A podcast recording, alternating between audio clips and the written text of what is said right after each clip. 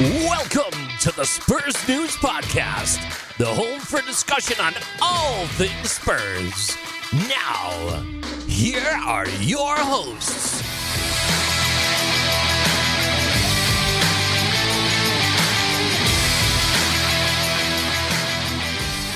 Everybody, and welcome back to the new episode, slightly delayed, of the Spurs News Podcast. I am Sam, joining me as always, and as he should be, with nobody else. We don't need anybody else. It's my partner in crime, Matt. Hey mate, do you know what? I know it's obviously a little bit disappointing that we've it's been delayed by a day, but Yeah. it's given us that extra day to reflect on the not so good result the other day. So I, I kind of think it's probably it's probably going to make for a calmer podcast. I think. I think I think a more chilled out place. Yeah, although Yeah. I, I gotta be honest. After the initial, after it ended, after that initial, you know, I want to put my fist for a wall moment, which I get over all sporting events when I lose ever. Um, I've actually been pretty good about it. I've actually been pretty chilled out and not. I I mean, because I've been reading the reactions on our Facebook page, on Twitter and stuff, and I've just been kind of like, wow, that's that's quite an intense reaction Yeah, to the yeah. result. So, uh, but we will dive into that. I've, I've got a schedule today. Oh, nice. We've Yeah, got a schedule impressed? have we? That's Yeah, we, yeah. we, we, Uh, we're going we're going pro. We're going yeah, semi-pro. But, but the scattergun effect that I normally use tends to get us to about forty minutes into a podcast, which we, me and you, try to keep to an hour. Yeah. And then I go, "Oh my god, we've not talked about half the stuff." I Yeah, to sure. talk about. Yeah. Um. So yeah. So I've written a schedule, and we are in, on my schedule. It says open by talking about the Puskas Award. Oh yes, I like that open. Yes, yeah, that's a positive way to kick Yes. this off before we dive into the crap. um, And what and what I love as well is I saw that goal in real life, which is fantastic. Did. That was that was the thing I was going to open with. You have actually witnessed live in a stadium a Puskas award-winning goal. Fantastic. There can't be that many people in the grand scheme of things who can say that. No, no. About sixty thousand from that day, but Yeah, you know, some unfortunate Burnley fans. pop- you could, do, you, do you know what? I saw a fair few Burnley fans on Twitter going, "Yay, we Oh. voted for him." Love that attitude. Um, Yeah. but yeah, I you couldn't do awards and stuff like that to a nicer guy either. Um, Tottenham had cameras filming him during the awards ceremony because obviously he couldn't go, you know, socially distanced people. Um, but you could just see genuine happy. And then Jan Vertonghen rang him, of course, with Vertonghen saying, "You owe me." Yeah, for the assist. Um, he rang him. It was hilarious. He's got him on FaceTime, and Sonny's just killing himself laughing. As Jan's just like, "Dude, where's the credit to me? What's going on?" uh, and, and Sonny did say, "Oh, I really miss you," and Jan went, "Yeah, I miss Oh. you too." And that was it. I was gone. You know. yeah, you've gone. Oh yeah. What's that, dust was in my eye? It's awful allergies this time of year. but yeah, come back soon, Jan. Have you seen that um Jan's Benfica have drawn um the scum in the Europa League? Yeah, I did see that. Yeah, That's that's like a beautiful little thing, isn't it? Agent Jan, we need now, don't we? Oh, Oh, you- you're well up for that game. yeah. Super Jan, He will be well up for that game. The other thing, oh, you know, I had this schedule written, man, and I'm already going well off of it, by the way. As we do, mate. That's The why. What's the thing, point of doing a schedule? see- yeah, uh, this is why it's pointless. I write these things out and I go, right, this is the plan. And, and I've lost it already. Yeah. Super Jan, did you see his interview this week talking about that concussion? I I, uh, I I did post a story on the on the website about it because he was saying that it was um it was something that lasted nine months. And when Yeah. when you look at that picture, the the one of him sort of lying prone on the floor, you it looks so it looks like he's been shot, doesn't it, on that picture? It, it's it's awful, man. I mean, my my background, anyone who listens to this regularly knows, was in rugby, and one of the big things in rugby over the last few years, which follows on from what happened in the NFL in America, is the the the concussion protocols that have been brought in to protect players because of the severity and the long lasting effects, which people just didn't realize. Uh, you know, when I was younger, genuinely, I'd get a concussion playing rugby. I'd get asked how many fingers they were holding up. If I got that wrong, or if I didn't know where I was, they'd send me to the hospital. Hmm. And the hospital for rugby players arriving with a concussion was to sit you in the waiting room for three hours, and providing I was aware of where I was and stuff, they'd send you home with an A4 piece of paper telling you, oh, if you if he falls asleep and he can't wake up, or if he starts vomiting or gets really dizzy, bring him back. Yeah, and that was it. You know, that was that was all that was done, and you just carried on. And now you've got these links to concussion causing like real manic, awful depression in people because in essence it's brain damage. Yeah, of course it is. Yeah, and, yeah. and so all the research is done. I mean, there's, there's a big thing in rugby at the moment, which I won't bore people about, but there's a big argument that there a lot of former players are now uh, forming a group action against the RFU, the Rugby Football Union. Um, the, the, the argument is the RFU says, look, we didn't know it was that bad back then, so now we do. We are putting these in place to protect players, but obviously we are sorry for those who were hurt in the past, but we just didn't know. And the players are saying, well, the research was there, you willfully ignored it. so that's going to run and run. Uh, What what was sorry to interrupt, Sam? The, the, the uh, I forget the guy's name. I think he was a Steve hooker. Thompson. Yeah, the one that literally cannot remember No, playing going to Australia Cup. To win the World Yeah, Cup. yeah, he, he won the World Cup with England in Australia. I mean, the Rugby World Cup tournament, I think they're down there for about six weeks in total, uh, maybe a little bit longer. He can't remember it. Jesus, man, that's I insane. mean, it, it's the greatest achievement for a sporting person. He's like, you know, I watched the videos, I've, you know, I've seen everything. He can't remember a thing about it. That's I mean, mental. the guy's in his mid 40s and he has the brain age of someone in their 70s. wow. and that it's stuff like that that is the reason why these things need to be highlighted. Now, when you bring that to football, you've got at the moment a campaign around a generation of players who played with a much harder football, let's just say, are all talking about how dementia, and they think that's linked to heading the ball. Um, there's been a lot of research done on that, and it does appear to have genuine effects. If you head the ball on a consistent, regular basis, you're literally bumping your head, albeit not a lot. But when you think about, it, I mean, you'll probably remember from when we were kids, footballs were like rocks. Mm, yeah, know, yeah. The the fifties, sixties. There's. Do you remember there? There was a thing about Sir Stanley Matthews was so good because when he crossed it, he managed to get the laces away from your head. I mean, just think about that in the context because Yeah. when they'd head the ball and the laces, you'd cut your head open. Jesus, man, that's insane, isn't it? And and now you see that generation now are suffering because of that. And again, you could look at it and go, well, yeah, they they just didn't know back then, and yeah, that is definitely a debate. But now all the research is there around head injuries, everything. So situations like what happened with Jan Vertonghen, for me, really gets. And you'll remember at the time, I was really angry about it. The fact he was not immediately like taken and gone and looked after. A similar thing happened with Hugo Lloris like a season earlier, and, and you know, really makes me blood boil angry because I've I've been a sports person in that situation where you're going to play on, and you know I'm fine when you're in a competitive environment. There's no way on this world you are going to let someone remove you from the pitch. You know, like, no, I'm fine, I'm fine, I'm fine. But this is where managers and doctors, the decision has to be taken out of their hands Yes. it, it just has to be a case of right okay you've got a physio and a doctor's going to come over and he's going to assess them but no you are you're no you're done it's not a debate it's you're done and you can argue and you, you can walk down a tunnel calling that doctor every name under the sun but the next day i guarantee they'll be like yeah it was the right decision Yeah, and, that, and that's and that's the thing, isn't it? Because like the the whole point of you know d- needing to be taken off is because you're saying, look, I can play on, I can play on, Yeah. but you're con- you could potentially be concussed, Yeah, and that's yeah, affecting that's your it, decision making. So you can't like you're you're like as a concussed person. It, it's almost like your opinion is irrelevant, you know. It is, it is massively right, and the and the problem is as well is a lot of people don't realize with a concussion you can seem pretty much there. I mean, I my per, my worst experience with a concussion was playing rugby, and I was 18 years old, and I attended. I was at sixth form, uh, my sixth form at my school, and I played rugby on a Monday night for my school. It was like a national cup thing, and we had to play again on the Friday. You know, you know how weather affects fixtures, especially at Yeah. school. Yeah, know? sure. So we played the Monday, and I had a concussion, and all of my friends like were just like telling people constantly, "He ain't right." you know, Mm. we're like talking to him, and he's here. You know, he's at school, he's dressed, he's going Yeah. through the motions, he's sat in class, he's talking, but you know, there's something ain't right. I played again on the Friday, and I think it was the Saturday. I was sat eating lunch with my mum, and I suddenly just went, "Where am I?"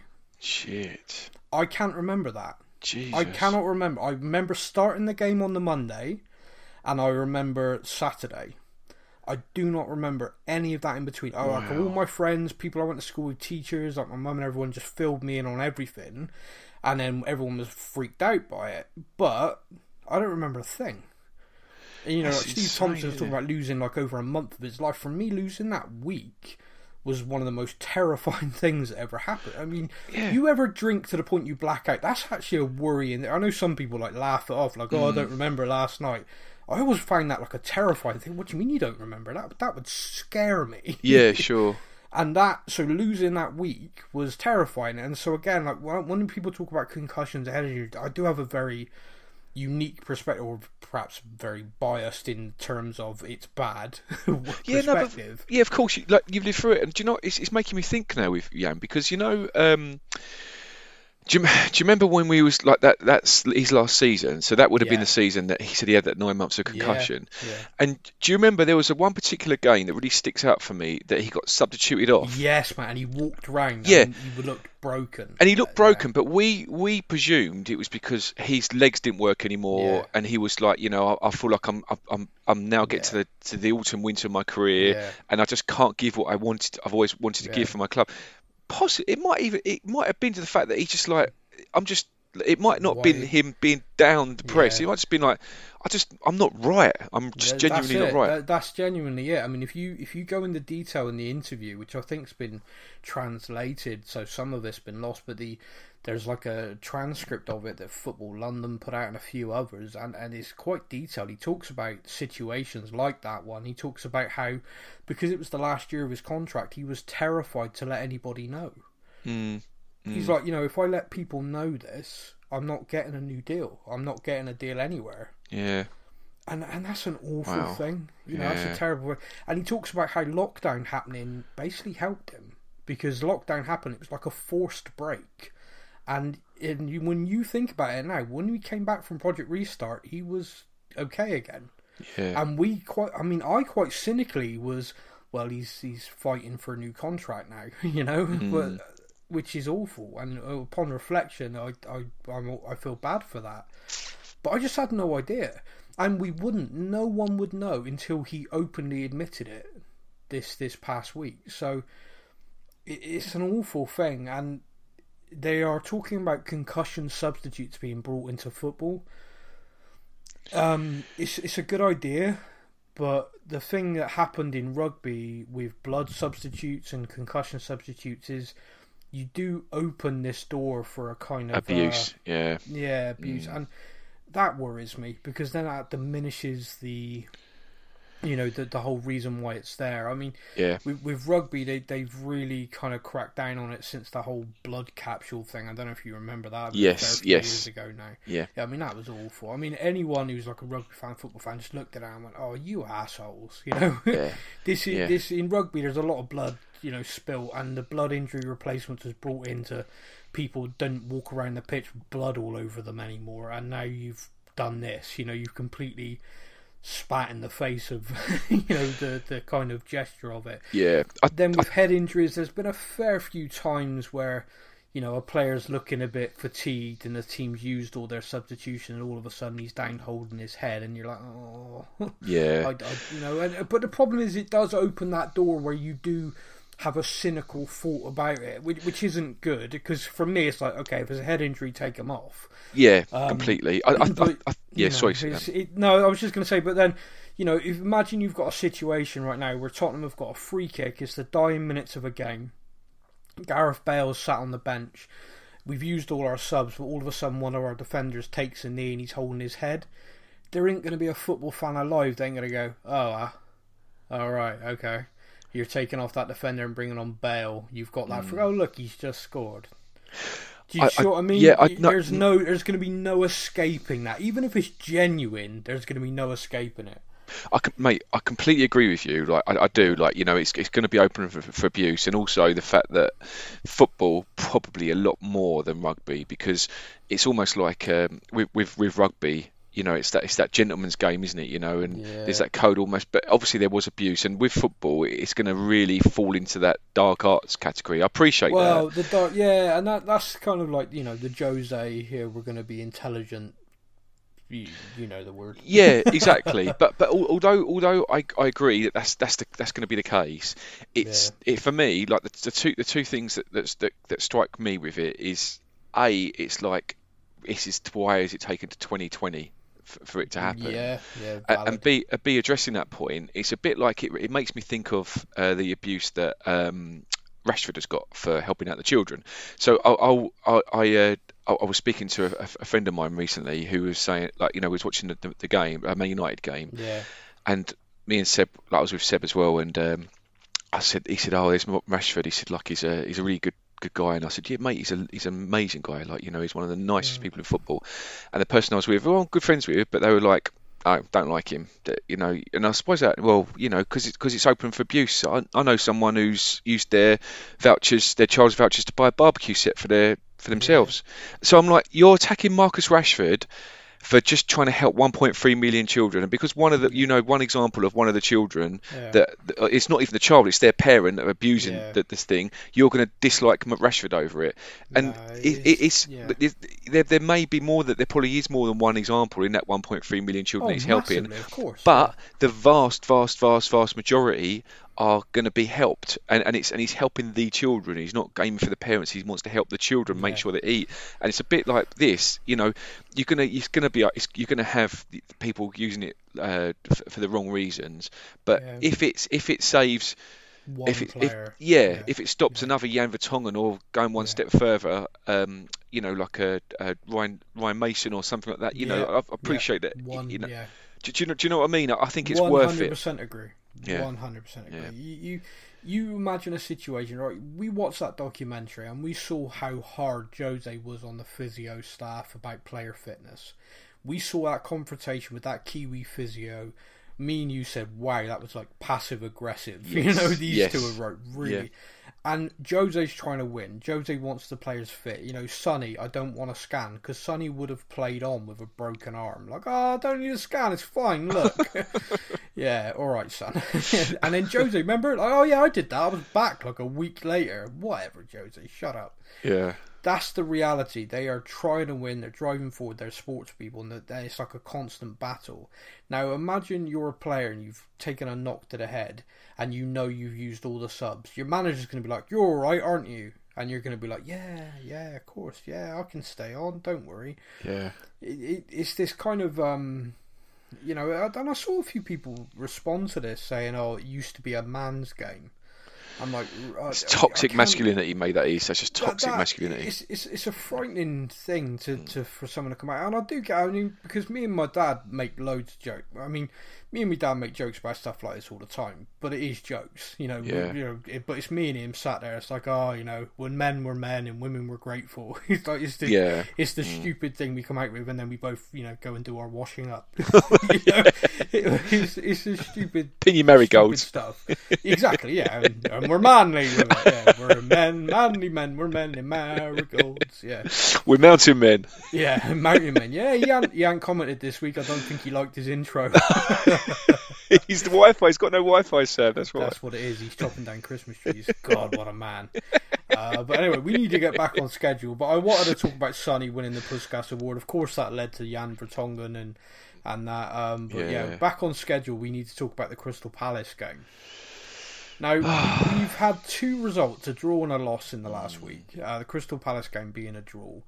Um, is it controversial, or what do you think? That I'm actually more irked about that than I am the Liverpool defeat. No, I, I agree with you, and I know we, we want to focus on the Palace game for now, but I just want to Yeah. briefly say because I know we're going to move on to the Liverpool game. I was Yeah. exactly the same as with you. Like I wanted to kick a wall, and then literally Yeah. five minutes later, I'm like, I'm okay. Like you know, what I felt like I felt like you know Ross from Friends when he finds out that Joey's. I'm, I'm- fine. I'm fine, I'm fine, and I, and I and I was like, I know I'm trying to convince myself, but I am fine. I don't know why it's coming out all squeaky. I'm fine. Yeah. yeah. But yeah, the Palace one, it was that that that I wasn't fine with because No, it felt you know how many times, and it's really weird and, and almost ironic in a way that.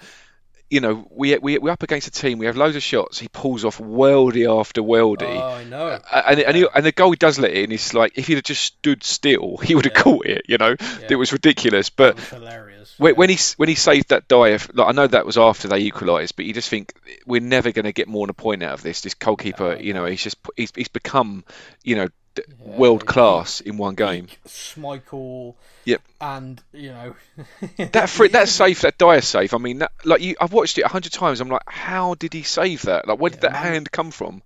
peak Manuel Neuer slash Schmeichel, both of them in goal at the same time level. It Yeah, was. it was it was a weird game. Um, a weird game because we, we played okay. Like we played, we dominated the ball for a good period of the game. We went one 0 up, and you're kind of looking at it and you're going, yeah, we're we're playing a more expansive style because Palace are obviously sitting off. Palace were literally trying to hit us on the counter. It's like, oh, this is familiar. um, but then in the second half, and I don't know. I don't know if you, but I've noticed this a few times. Second half, we we don't, we have problems if we're winning the game. Mm, Like Yeah. if we go in with a half-time lead, every time we've come out in the second half this season, other than the Man United game, I don't know what happens because it's like I don't know whether Jose says right, that's it, we're ahead now, shut the door. yeah, Which yeah, doesn't seem right. Like that doesn't compute with me. You know, we watched the Amazon documentary and stuff. That's not, despite the narrative of the press, that was not the message he was telling them No. during that. And I don't, you know, you listen to him after the game. It doesn't sound like you know. If he'd said to them, "Right, shut the door, guys," you know, one nil up, we'll have that. After the game, his reaction wouldn't be the same. His No. reaction wouldn't have been the way it was, which is we just stopped playing. I'm annoyed. And uh, so I don't know what's happening with that. I don't know whether the players are so kind of in the mindset like because we played those three games, didn't we? We played Man City, Chelsea, and Arsenal, and we set up for those three games like we shall not lose. We're going to come through these three games without losing. We're going to come through these games without conceding, and if we manage to score and win, great. But we're just not going to lose. yeah.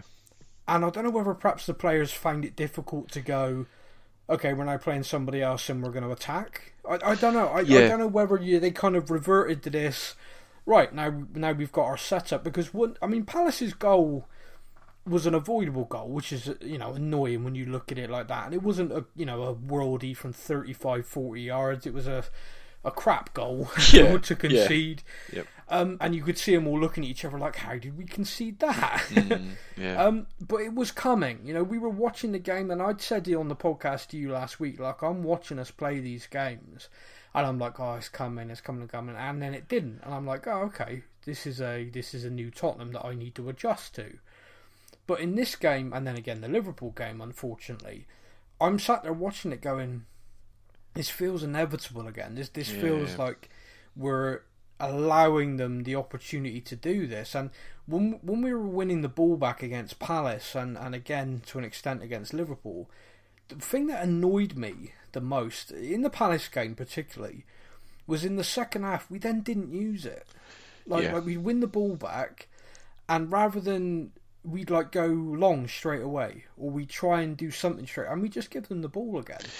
it, it, it was odd because I know obviously that's what you you, you know you said about the three games before. It, it almost felt like you know they had like you say they had this mentality for these or this game plan for these three games, and they couldn't shake it off for this Yeah, game because clearly it wasn't the game plan to, to play like that. You know, because uh, you know if, if Palace are setting up exactly the same, it's just And, and the first half, we didn't. The first No. half, we were playing. You know, we kept the ball quite well. We we moved them side to side. Mm-hmm. Um, you know, we opened up the space for Kane to be able to have his shot, and you know, we scored.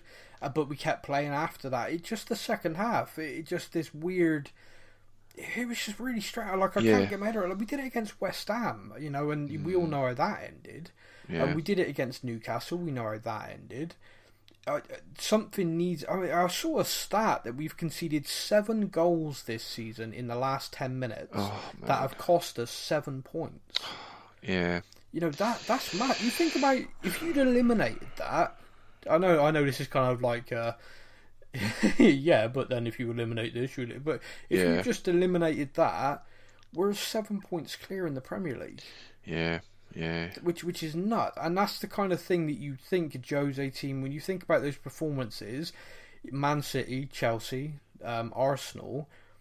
How, that that side that played those three games, I think those matches could have lasted a week and we wouldn't have conceded. Mm, Do you know what I mean? We we just never looked. Although they had the ball constantly, I never felt like oh here we go any second. Whereas against Palace and then against Liverpool, on many occasions I was like, oh, I think they're going to get in here. I mean, Liverpool's finishing was abysmal. yeah. I think the thing is with the Liverpool game, um, the difference between playing like playing that, that, that sort of with that mindset and that game plan Yeah. against uh, Palace, uh, sorry, against uh, Man City and Chelsea and, Yeah. and Arsenal. I got, I, I'd, I'd happily say, and do you know what? Um, I saw on Twitter. Uh, Wendy Miller, who's, who appeared on one of our podcasts, getting absolutely Yeah. slated for saying it, but he said, I just, "I'm just admiring the way they're playing." And, I, and I, to be fair, I was. You know, I was watching. I'm like, Liverpool, yeah, they were. No. They were. Some of their passing was like it's almost like takes your breath away. You know the way they play sometimes, and they they could have they would have carved any team open the way they were playing. You know, and and and it just. com- And I think in the first half it completely shell shocked us. We were like, Jesus Christ, you know, like because you know, like we, we spoke about it before, didn't we? You know, you, you look at we've got that back four, and then we've got Højbjerg, and I know Sissoko wasn't playing with him in the first half, but they were just like we were getting torn open at will, and there was nothing that anyone could do about it, you know, which is why he, he moved Sissoko in second half and, and sort of went more attacking. But yeah, they, they were. You, you can see, you know, this you don't win the you don't win the Premier League, but No, by, by, by luck, and and Liverpool proved that, you know. you know, let, let's let's make this really clear. There's there's a debate to be said that Liverpool are the best team in Europe for the last two seasons, and the reason why is that their movement and their and their passing is is next level, and they hmm. do rip teams apart. I saw, uh, and I think there's someone in our comments as well who said it, so we will get to it when we do the fan questions comments. But I, I saw a number of people like, "Oh, why didn't we do this? Why didn't we do that?"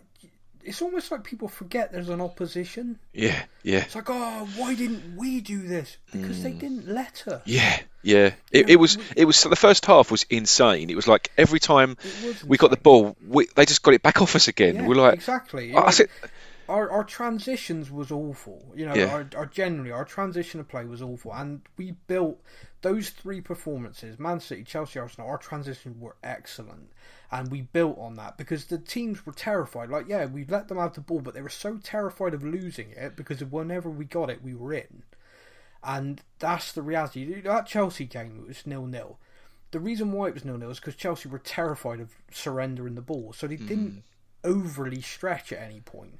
Liverpool went into that first half like they didn't have a care in the world. no, We started 4 4 2 thinking that if we put two up against their two inexperienced central defenders, Liverpool's fullbacks would stay deep. Didn't work. No. They, they played like wingers, like wide forwards, the whole game.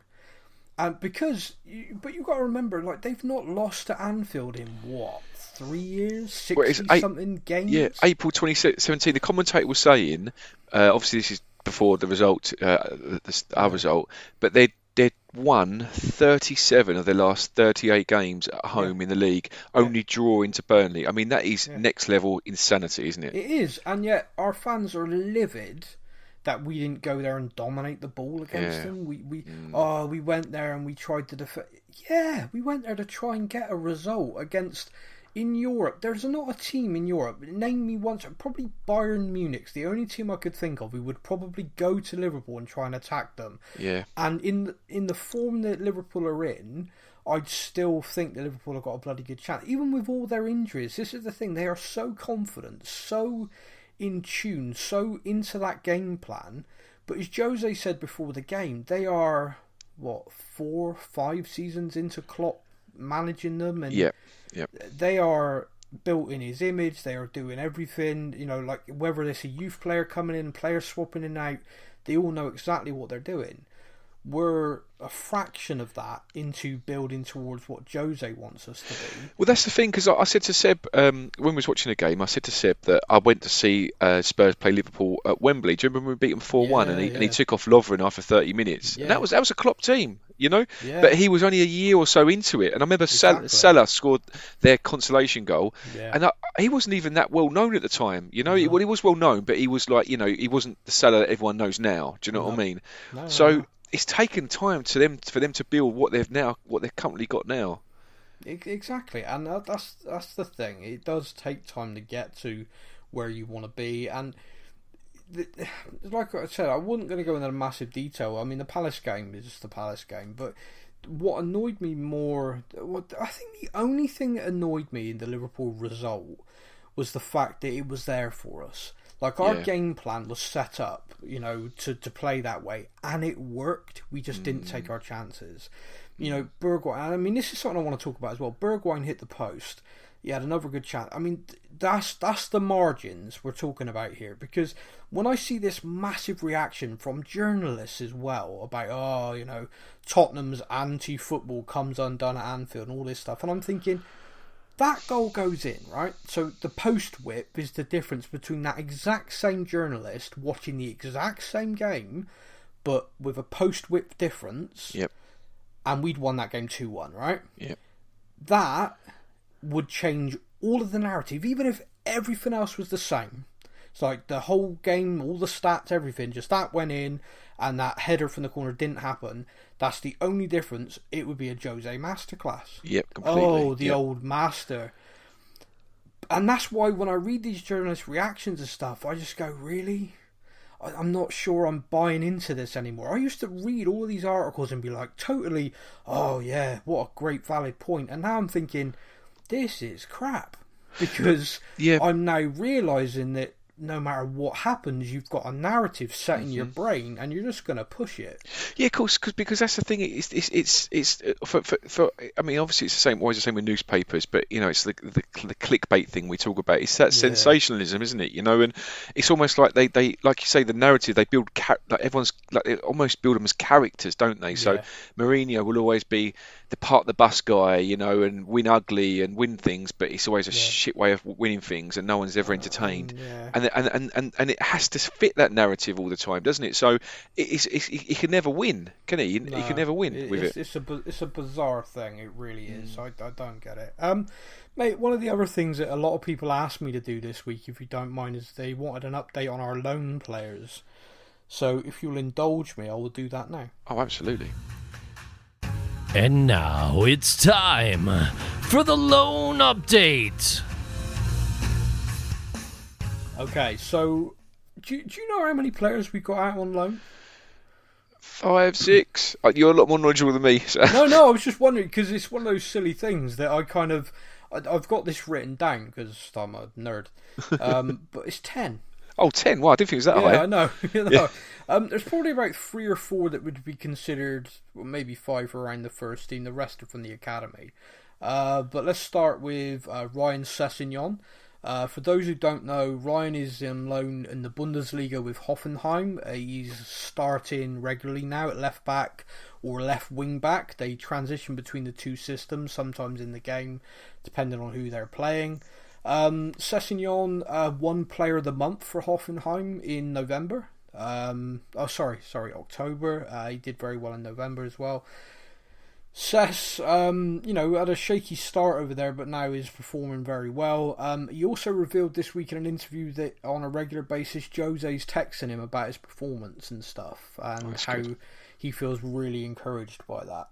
That's good. Um, so that is good. Uh, but the loan's going well. I mean, the key thing is we wanted him to get minutes in a competitive league in that position, and it is. You know, he's very attack minded, but that's how they want him to be. They love English, young English players over there in the Bundesliga, don't they? They do, mate. Yeah, uh, yeah, they and they seem to love it there as well. Um, yeah.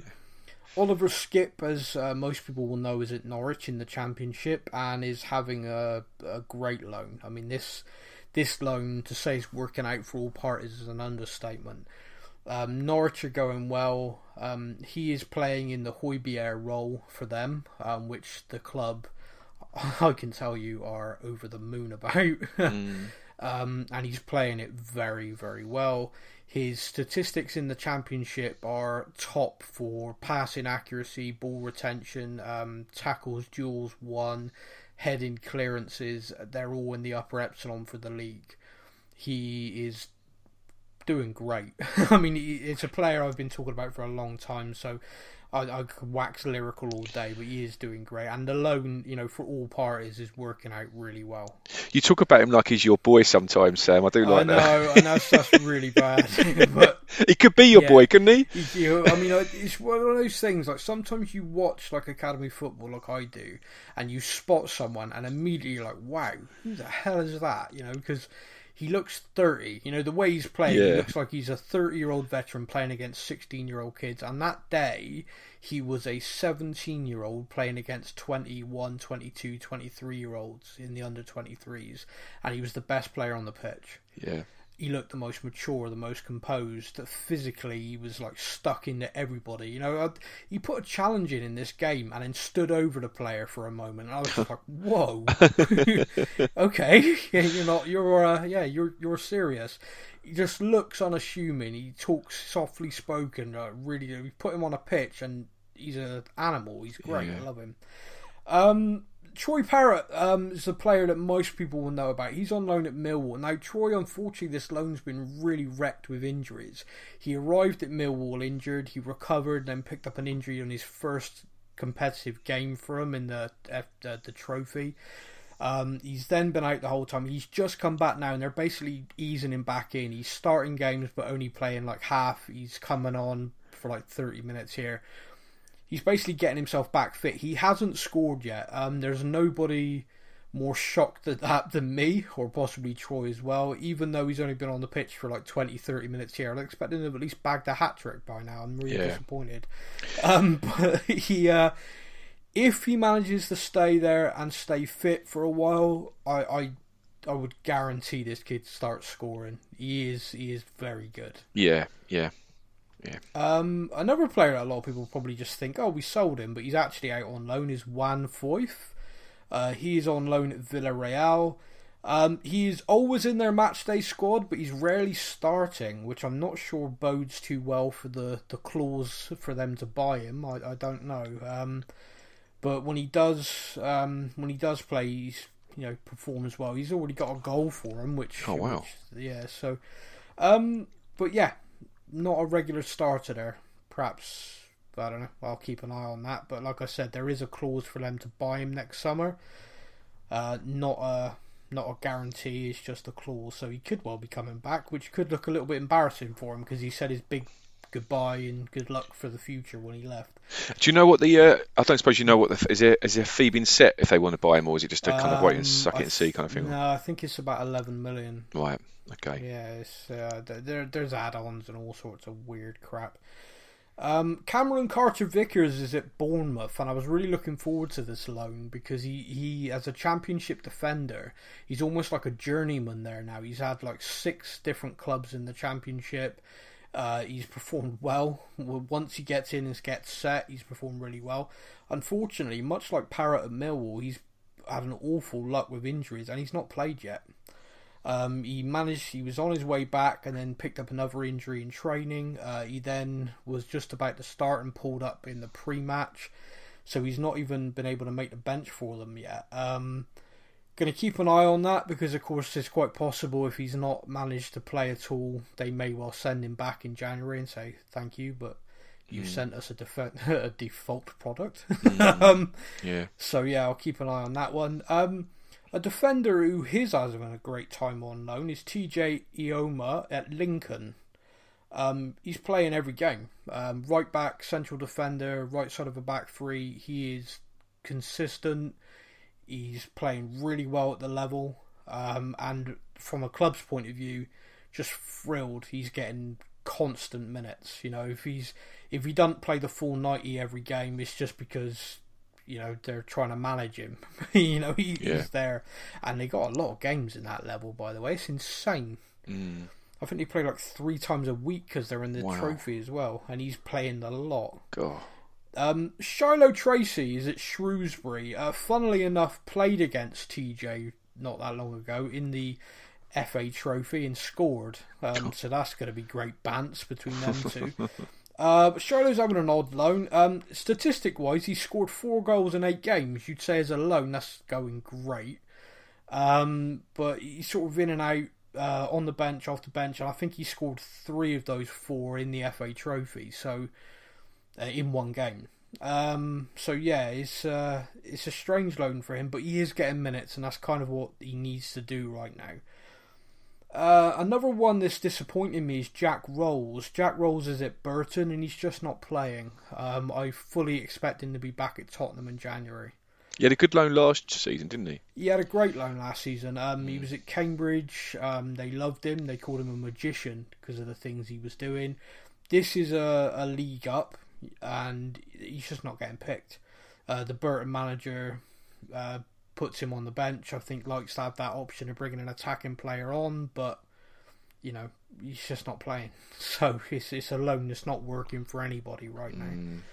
Uh, Kazaiah Sterling's at Southend. Um, 12 games, but at the moment he's playing as an attacking midfielder, even. Um, the kid's a striker, so I'm not quite sure what's going on there.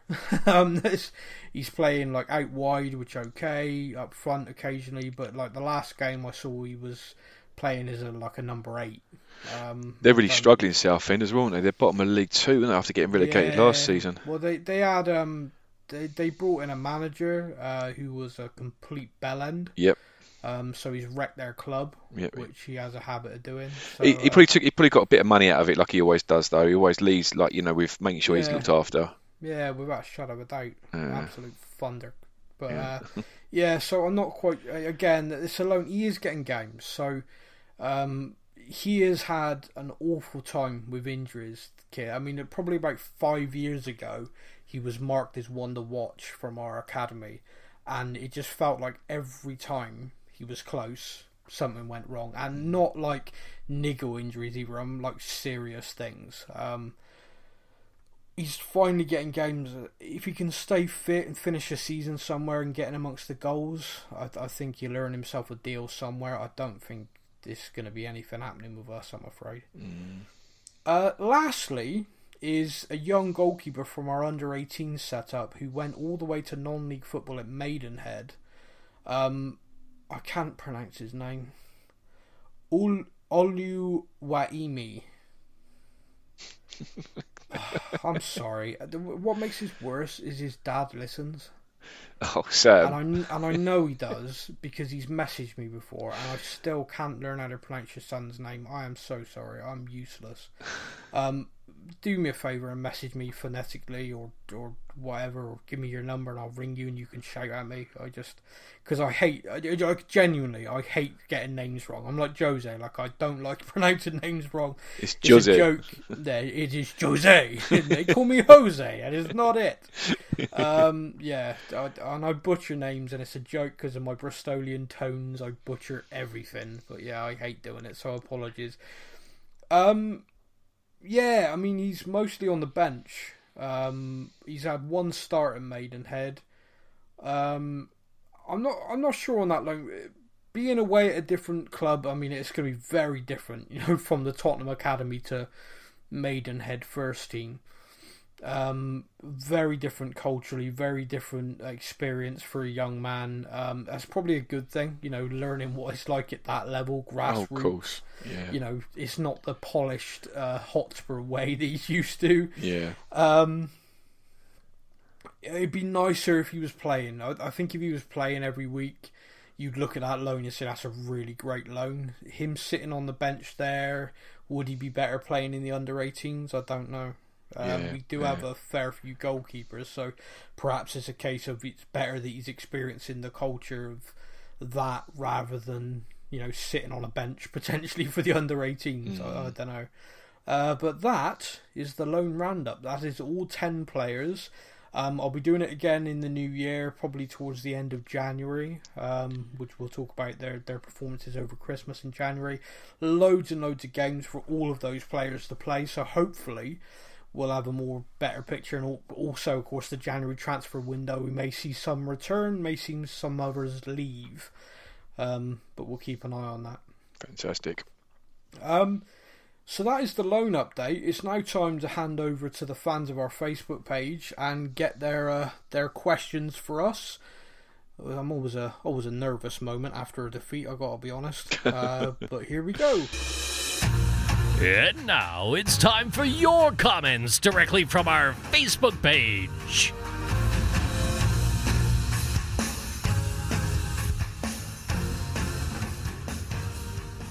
We are purely on Facebook because no one had anything to say on Instagram this week, which is fine. Um, we're kicking off with Alex Clark, who says, I'd love to know why we can't play like we did for the first 10 minutes of the second half all the time.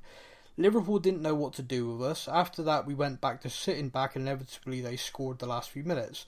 The same against Palace. We sat back and they scored. Um, I mean, we kind of touched on this a little minute ago while we were talking about the Liverpool game and the Palace game. Um, I don't know about you, Matt. I'll let you come in, but my view on this is, like I said a minute ago, it's almost like people forget there's an opposition. You know, I'd love to know why we can't play like that first ten minutes of the second half all the time. It wasn't that we came out of that those first ten minutes and all of a sudden Liverpool, you know, were like, oh wow, Tottenham have decided to play. It wasn't like the first half we showed up and went we're not playing. Mm. it just Liverpool didn't let us. Yeah. And those first ten minutes of the second half, I think Liverpool came out a little bit, uh, you know, half time had a bit of a break, and we came out fired up. And that's what happens sometimes when a manager gets in your ear. Jurgen Klopp would have been like, "It's one-one, we go again." Um, Jose, I think, would have been what are you playing at? This is what we're gonna do. Get out there, you know, grab grab another goal, and we've got this. Um, and the reality is, it worked, or or nearly worked. I know I know we lost the game, and I know it sounds like I'm making excuses, but the game plan nearly worked. This is a, we're playing against arguably the best team in Europe at a ground that they don't lose at for years, and we we were fractions away from pulling it off. Yeah, it's a lot. It's so, so much of it is psychological as well. It's like, like mm. you say, you know, you, you can you can imagine the Liverpool players have gone in at half time and they're like, we have just absolutely well and truly battered them. Right? Yeah, they were yeah. just battered them. Like how they got that goal is I don't even know. Yeah. We equalised, you know. So, so so so they're they're psychologically they're thinking, well, we just come out and batter them again and and it's it, it's almost like you go down a gear, don't you? Because you think they're so shell shocked that it's this is going to be easy, and uh, and reverse and reverse like reverse it with us. We've just been absolutely battered, and like you say, Mourinho's probably had a proper go at them. You've got to come out second half, and you've got you know, and obviously he's he's moved, moved Sissoko in, and, and he's yeah. kind of he's he's changed he's changed it, but he's but it, but it's still it's still a psychological thing that they've you know we, we can't play like this for another half because it's it's, it's going to be embarrassing. So it, it, they've come out and and I, and I, and I saw it. You know, I, I, did notice in the second half that that Liverpool they weren't for that first sort of 10, 15 minutes. They weren't like Wolves on the ball. We was getting, no. we was able to play from the back. We were, you know. Yeah. But then they sort of switched back, and it kind of, yeah. It, well, they switched back on. You know, they, yeah. They they were caught cold a little bit after you know they've had a half time rub down or whatever, had a coffee. Yeah. Um, perhaps a few of them had decaf. it took them a minute to get back in the gear, and you cannot underestimate how good Liverpool were and how motivated they were to play us. You know, people have gone about, oh, you know, Fulham had better stats than we did against them. I'm like, because Liverpool played Fulham thinking this is going to be a walkover, yeah, and they got caught. Mm. They played against us thinking this is our biggest challenge of the season. We're not losing at our ground. Jose, you know, Tottenham, we cannot lose this game. You know, they came at us and showed us the respect we deserved. Yeah. And people are shocked that Liverpool were amazing. Mm, yeah, exactly. Yeah, exactly. um, so, yeah, I mean, Alex, to kind of answer your question, the reason why I don't think we could play like that for the whole game is because Liverpool didn't let us. Against Palace, uh, I'd argue that the second half we switched off completely. I'd, I'd argue the first half against Palace was one of our better halves of football in a while because we did open up, we did control the ball for large portions of it.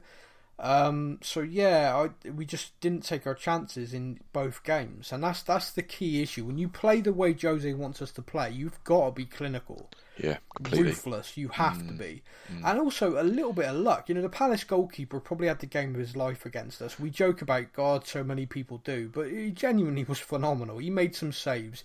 The Kane mistake aside, the saves he made, I mean, we could have ended that game 4 0 and no one would have thought it was unjustified. No, completely. He was he was putting on some ridiculous saves. Wasn't Yeah, he? Like and- his and reaction was- time wow. was just insane. To some of the, yeah, some of them. Yeah, the, the close up stuff he did, it was just like, wow, you How are you doing no that? right. No Yeah. right saving that. But he did, and fair play, and that's football. That's what happens. There are teams that played against us at times, I dare say, when Lloris has pulled off saves, and they've been like, how? How have we not scored there? Yeah. And that's just how it goes. Well, And- do you, do you remember? Do you remember Sam? It, uh, a couple of years ago, in one of my, I remember in one of my match stats, and it and it and it was hand speed. yeah, and it and it, it, it, it no, it was um, it was against, it was a, it was a, it was when we played in the Champions League a few years back. oh, okay, yeah. Uh, yeah. and, and it was a team we lost 2 1 to. I can't remember who it was, but they Yeah. actually calculated that from the ball leaving the player's foot to him saving it was was quicker than you clicking a mouse. yeah, yeah, and that's yeah. insane, It- isn't it? the ref- yeah, and that, and that's the kind of thing that this guy was doing. You're like, you've got no right. There. There's no way you should have been able to do that, but he did, and so you've got to look at that and go, okay, we we could have taken our chances, but our keeper had a phenomenal game and against Liverpool. Um, you know, their their keeper's a very good keeper, by Yeah, the way, and he yeah. did do well in that game. Um, but you look at the situation like with uh, Bergwijn hitting the post. That that's that's just uh, an element of bad luck. He did everything right, you know. Yeah, Just- what, about- what about the the Kane corner? Like you yeah, know, in yeah, like that header, 99 times Kane out of 100.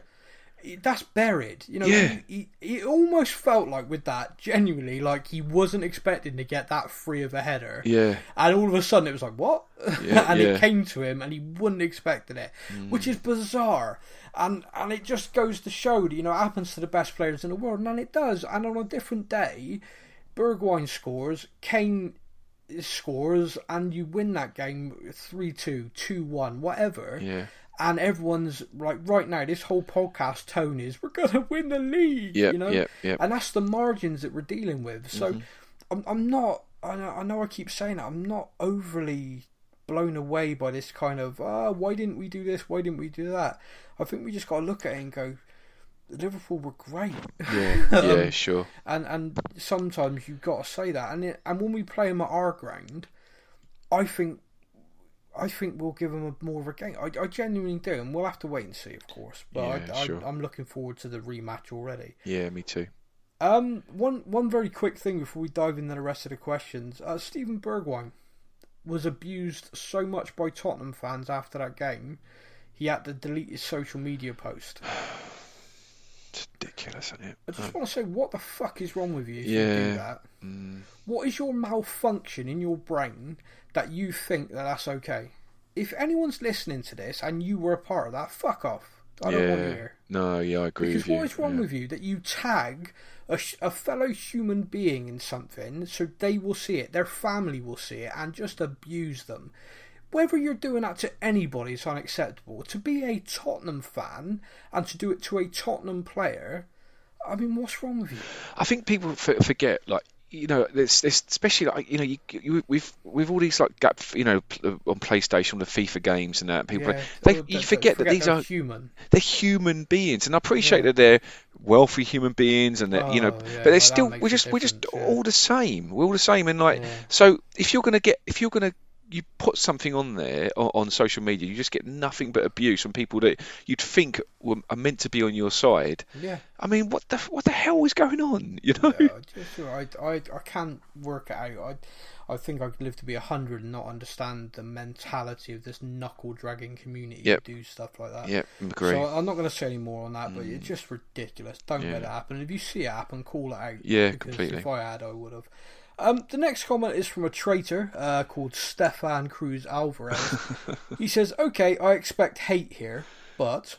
Uh, okay, the fact that he expects hate before I've even read his comment's a good start. this season is okay, not that special. We failed to beat West Ham, Newcastle, and Palace. We're second, but also three points from being seventh. It's a case of every team this year has just been okay. Nobody's been good or great. I, I think the thing is, like with with the Premier League, it is Mm. the most competitive league in the world, isn't it? Uh, and, and and the thing is, it's so relentless that you look at it like so. We've we've had some massive games coming up, uh, up, uh, just finished, and we're now playing Leicester, who are like flying high. It's just it is utterly relentless, isn't it? And It so, is. I just think it's. He's, I think he's, he's right. I mean, it's, it's one of these these. No, no, he's not. Don't say that. It's one of Don't these seasons. I think it's one of these seasons where Liverpool clearly, I know they're top, but they're not running away with it like they were last year. I think it's Mm. open to so many, and the, the team that's really surprised me, not watching them play, but just if you just said at the beginning of the season they would have been struggling like they are. Man City, Southampton- Oh, Man City. Man City, they're the- really struggling, aren't they? The thing that's is interesting is like every team has a kind of transitional year. It's happened with Man City in the past. When Pep first came to them, we destroyed them. You know, Yes, everybody was getting at them, and then he sorted them out. And then for two seasons, they were just a machine, you Mm-hmm. know, and unbeatable, really. Liverpool, when Klopp first came in, it took him two seasons. Then probably the third, they ran Man City ridiculously close, and then Liverpool have become the machine. You know, Mm-hmm. the reason why Liverpool aren't the machine this season, look at their injuries yeah, but they are still a very good side. And Man City, on the day it clicks, are a very good side. Man United, even Chelsea. Look at the squad Chelsea have got over this season. They're going to be right up there.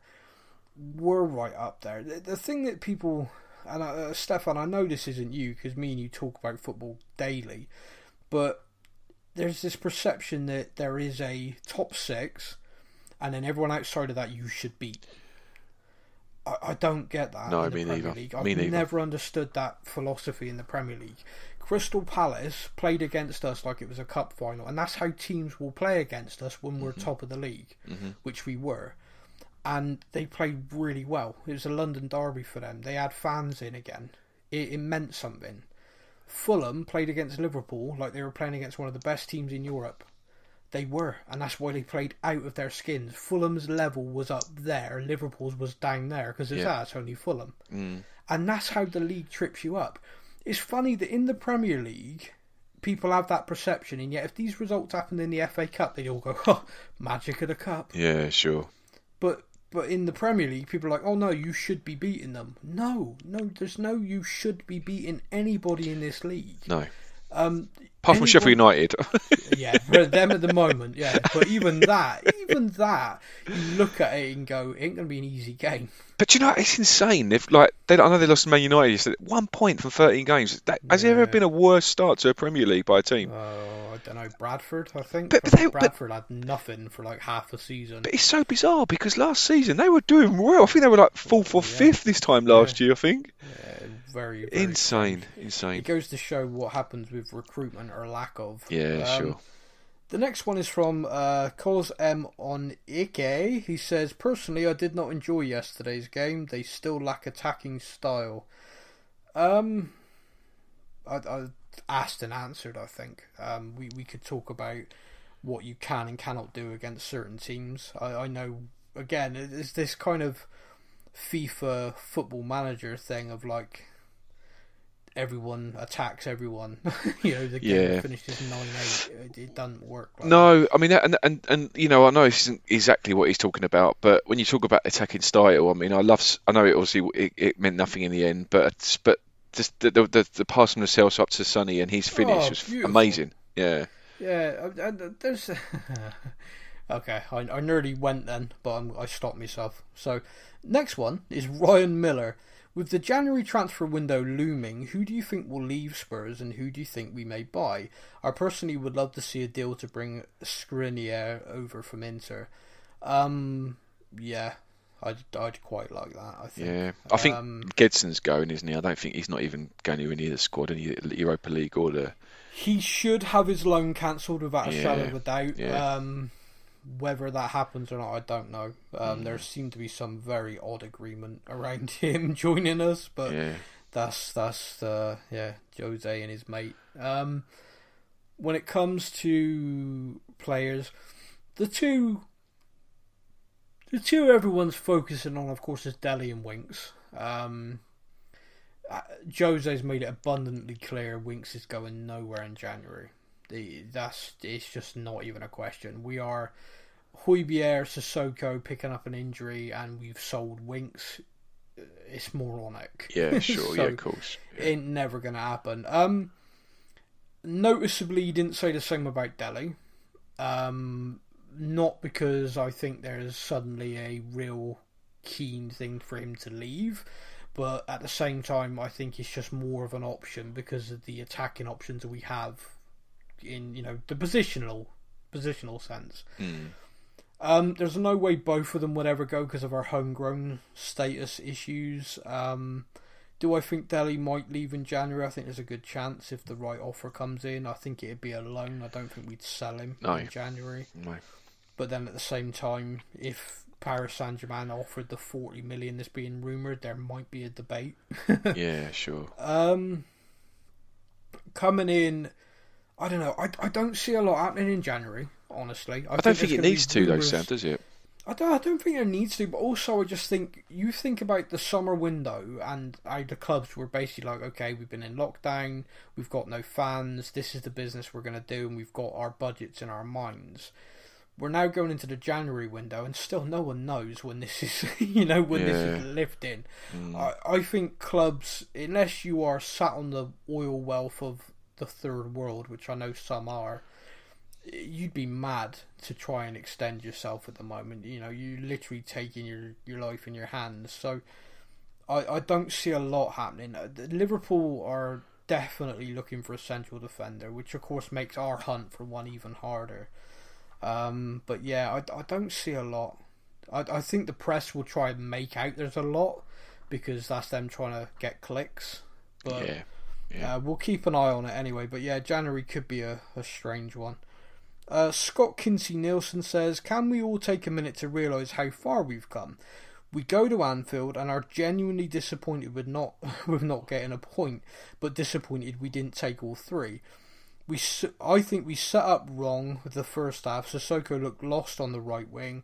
Balance looked better when we made the change. Just think we had a great chance away from home at the home of the champions. Shows how far we're coming, how fast we're moving, etc. Um, yeah, I mean you're right, Scott, and that is a perspective that I think me and Matt share, which is we are seeing genuine steps towards being a more competitive side again. Um, you know, we, we were very competitive under Pochettino, and then that slipped away.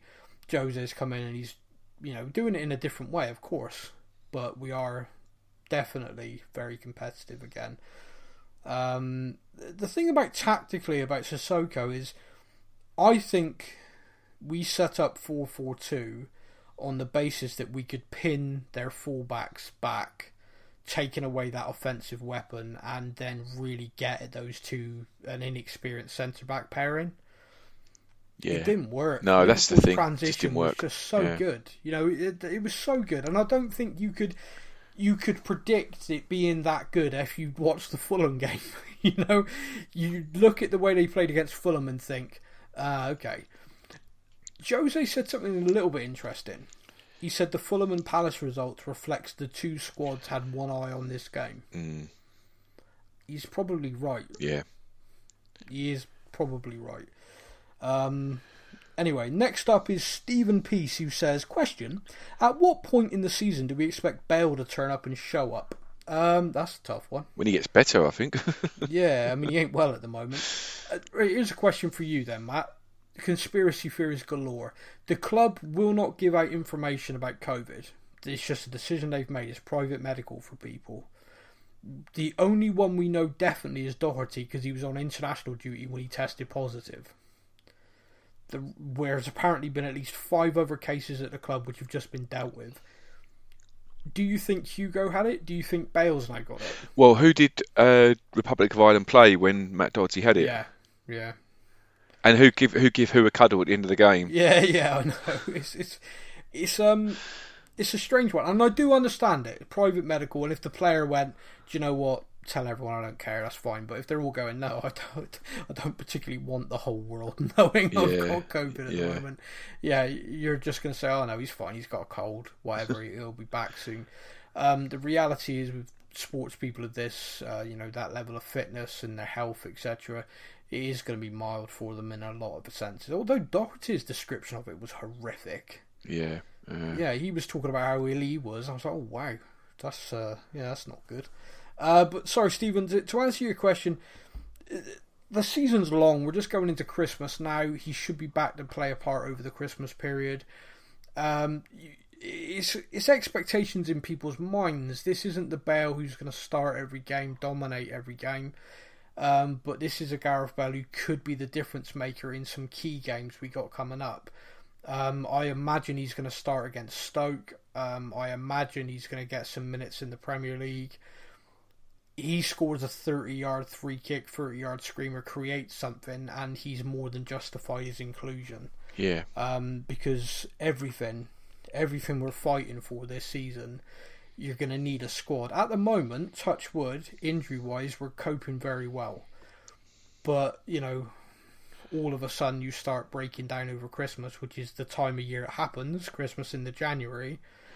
You're going to need these players. Yeah, I think at the moment as well, uh, you know, I get a lot of wood needs to be touched as well, but it's we're not losing the key players, are we? Because I mean, No. that we were just ravaged last season with key players. When we, it was just were. ridiculous in the end. And look, you can you can deal with one or two injuries, but the real key ones, like you know, Kane, Sonny, Højbjerg, those kind of players, Yeah. Lloris, there's loads. You know, those, once they once they get long term, if they get long term ones, that's when you're really that's, screwed, That's when you? you really, yeah, that's when you really feel it. Mm. Um, the final one's from Liam Hickey. Liam's written an essay. Um, Okay. I gotta be honest with you, Liam. I, I always enjoy your input and stuff like this, but whenever someone starts with "Are we deluded?" it immediately pisses me off. Yeah. like, that's like straight away. It's almost like you know we're a laughing stock. If you say that to Matt, react, no matter what you say afterwards, whether it's the most sophisticated, detailed point on football in history, he's gonna think you're an ass. Like no matter what. And whenever someone goes like, "Are we deluded?" or like another thing is when people say "fact," and I'm like, "No, it's not. That's your opinion." It's like, "Oh yeah, Winks is crap." Fact? No, that's your opinion. You don't think he's any good. It's not fact. No, you're Stop deluded think- word wrong. Yeah, you're deluded for thinking that's a fact. Joe, Joe, I linked someone to the dictionary the other day for the definition of fact, and they replied, "What are you doing?" I was like, "Never mind." A joke that went over your head, clearly. Uh, but anyway, so Liam, it's not a good start, mate. are we deluded in thinking that we're going to win something this year because our defence is better than they have been for years? Kane and Son are on fire. Are the facts the back? Hang on a minute. He says he's the facts, but I think you might have meant where's the facts to back up. We have the best strike partnership in the world, but we spend the whole 90 minutes waiting for them to make a mistake or overcommit. We've only played three teams in the top six so far, lost to two of them and drew. Um, okay, I'm gonna, I'm gonna. You've written loads of points here, so let's go through them one by one. Point one is we've only played three teams in the top six so far, lost to two of them and drew. That's not true. We smashed Southampton; they're in the top six. You're also discounting both Man United and Man City because they're currently not in the top six. To be honest with you, Liam, my, my opinion here is your your first point. You you've kind of massaged it to to, to fit a narrative. Um, whether you've done that deliberately or whether it's just how you're feeling at the time you wrote this, I don't know. But if you're going to say top six, no one's going to include Southampton in that as a traditional top six club of the country. They're just not. It's like saying after one game of the season, oh no, we lost to Everton and they're top. Mm, That's not accurate. You know, Yeah. yeah. they're in the top six at the moment, granted, but they're in and out of the top six. Southampton are in the top six at the moment. If they are there at the end of the season, I'll apologise, but I don't think they will be. yeah, I doubt it. Yeah. So Man City, Man United, traditional top six clubs. We've smashed one, played the other one tactically off the park in one. Um, Chelsea away, you know, Chelsea away, Stamford Bridge. That isn't a ground we go to and come away with points. I don't know why us managing to come away with a point from there is such a bad result. You know, Chelsea are a side that haven't managed to beat anyone in the top twelve. No, and they haven't. They haven't beaten us either Yeah. at their ground. So again, I, I, I, I know what you're trying to get at with this, but I, I really don't get point one. Point two, our stats against Liverpool were worse than uh, there we go. We talked about this earlier. Our stats against Liverpool were worse than Fulham's, who sit seventeenth. Liam, you can't possibly be telling me that you think the Liverpool played the same way against Fulham as they did against us. If you watched both games, your eyes would tell you that. Um, you, and you can't honestly be thinking to me that that was purely down to Fulham. It's not. So sometimes, sometimes you, it's easy to get caught between. Uh, you know, sometimes you end up comparing apples with pears un, unintentionally, yeah. and and that's I think that's the case with this. With this, you know, it's a, a, a, it's a lot of it is psych, so much of it is psychological. It really is. It gets, it gets so underestimated mm. how much is psychological in sport. You know, I think I've had this conversation before, haven't I? Like, you know, you look yeah. at um, the the because I, I, I was born in Barking, and uh, there's a school there where a lot of uh, professionals maybe of the past now have come from. I think it's called Senrab. I think you got John yeah. Terry, Ledley King, a load of them players have come from from that part of, of the world where I was born, and um, you look at it and you think, what what abilities? And the same with Kane. Uh, abilities can get you so far, but so much of it is psychological. You know, for for, for, for where you want to get it in football, and I think it's the same with a lot of it comes into it with matches. I mean, they're playing Liverpool playing Fulham, and then they're playing Tottenham, who are top of the league. It's going to be you are comparing apples with pears if you want to say why are they playing like that against them and why are they playing like that against them. It's two completely different things as far as it I'm concerned. Massively, massively, I agree. Um, I mean, this goes on. I mean, it talks about um, the system worked against Arsenal, but they're 15th and their striker hadn't scored in 600 minutes. Mate, I, I could go through each one of these points, but I think there's different ways of looking at this, Liam. I, I think if you look at this and just focus on the negative, I mean, you're literally finding a negative in us beating Arsenal two now. Yeah, yeah. And I'm struggling with that, my friend. I, uh, I don't I don't know what you what, what you want. I like Tot- there's this thing about Tottenham fans, the Tottenham way. Oh, we got to play in this a beautiful attacking style. We've won nothing doing that. Yeah. A couple of league cups in my lifetime, uh, an FA Cup like when I was much younger, and UEFA Cup when I was even younger. I don't remember, but we're we're now trying to do something differently, and we're in the initial building block phase of doing that if you watched um, Jose's, arguably Jose's greatest masterpiece of a team was his Real Madrid team that went up against that best team in the world I've ever seen, Barcelona. The Barcelona team under Pep would beat any other club side of any generation, in my opinion. They were phenomenal. You would watch that team with Messi; it was next level insane. Iniesta, yeah, that's an amazing. Player. And that Real Madrid team not only beat them won the title, wrestled the title from them. They did it in a way that like it was just outstanding. The way they they worked, they just was unbelievable unit. That didn't happen overnight and cost them a lot of money. You know, Real Madrid were willing to go right. What do you need? Boom, here you go. Mm. With us, it's a transitional thing. You know, we're not going to go right. You need three hundred million, Jose. Here you go, wallop. You know, like he did at Chelsea, like he did at other teams. Inter Milan's another good example of when they just basically said, right, what do you need? Here you go. And, and he does stuff. With us, it's transitional. It's going to take a little bit more time. So we are going to get caught at times where it's like we're not quite one thing or the other. Like we're too open, we're too expansive, and teams score three goals in 10 minutes against us. We're too rigid and we're not. We win the game 2 0, but people are still upset because we didn't attack enough. Yeah. Uh, it's difficult. It is really difficult. And I don't you know, at the end of the season, and we look at what we've achieved, I think the perception of these games will change depending on what the end result is. Like in in the football, Liverpool, like I said, it's a post whips difference between us winning that game and us not winning the game, and everyone's perception is different. At the end of the season, we've got a trophy or two. All of these games people currently are saying, moaning about, suddenly have become expert cogs in the overall thing. Mm, yeah.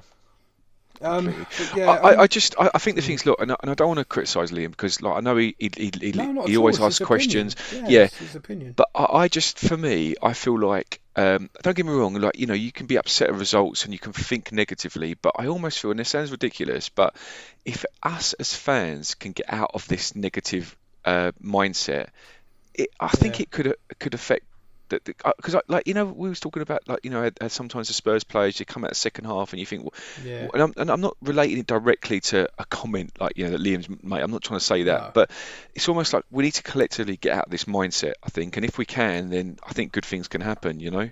No, I agree. Um, I mean, he he talks about in some other points about how we struggle to make a simple pass under pressure, and you're right. I mean, that's an observation. You're absolutely right. We made it earlier on as well, where our transition was just poor against Liverpool. But I don't think Liverpool let us. You know, other games we've played, whereas the Palace game we were poor in the second half, and that wound me up far more than the Liverpool thing. Because Liverpool, I looked at Liverpool were playing great, and we're just struggling the Palace thing, they weren't on us. We were just really inaccurate. It was almost like we felt uh, an entitlement that we'd be able to play through them. Really aggravated me. Um, you know, he talks about how our first real test in the Europa League we lost. Um, again, it's a it's a scratch team that played that. I mean, you do say, granted, it was a second.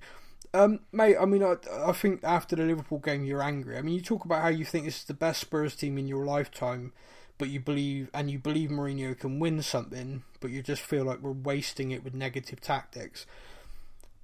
It's an it's an opinion. I it's difficult. It's not an opinion I share, and I'll tell you for why. I, for for me, football there's tactics, there's systems, and then there's counters, and there's systems to counter systems. You know that's how football works, like a chess match.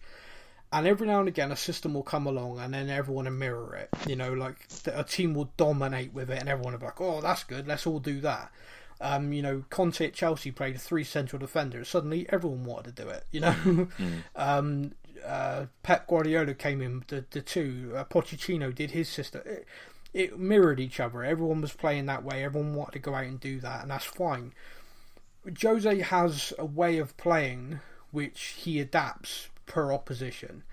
At the moment, this squad, this team are still adjusting to that. They are still working their way through it. At the moment, over the last few games, we've seen the more rigid, more um, I don't know what the right term is, but less expansive version of our current tactics because of who we've been playing against. I think Palace first half we saw it more open, but then second half we we were just poor. Second half against Palace we, we just shut off. We weren't good. If we carried on playing, I think we'd have won that game comfortably, but we didn't. Yeah. Against Liverpool, Man City, we had a game plan set up shop, and we you know we got three decent results. One we didn't get a result, but we were bloody close, mm-hmm. and mm-hmm. and so again it's a work in progress. And I do genuinely believe. You look at the Man United game, you look at the Southampton game. When this team opens up, when the teams open up against us, we've destroyed them. So teams don't do that now. You're not going to go through a whole season wrecking people because people have cottoned on to it. Yeah, completely. You know, there's Southampton's defending against us was so suicidal. They've adjusted completely and are now playing better than they've ever played. Mm-hmm. You've got another situation with Man United. Their defending against us was kamikaze, and again they've made that adjustment. And yeah, they're still getting poor results, but they haven't conceded anything like that again Yeah. Yeah, we completely. play every team. We play Leicester next. Leicester are not going to defend against us like they do against other teams because they know what can happen. Yeah. So yeah, I mean that, that's it. I mean that's that's that's my opinion anyway. And Liam, please don't think I've attacked you at all, mate. Just your opinion, just mine. Uh, just just giving you my answers. Absolutely. Um, all that's left is for me to say next week is the Christmas special. It will be available to download or stream on Christmas Eve. I'm very sorry I've not been able to work out a way of us doing it live, so we're going to get pissed instead.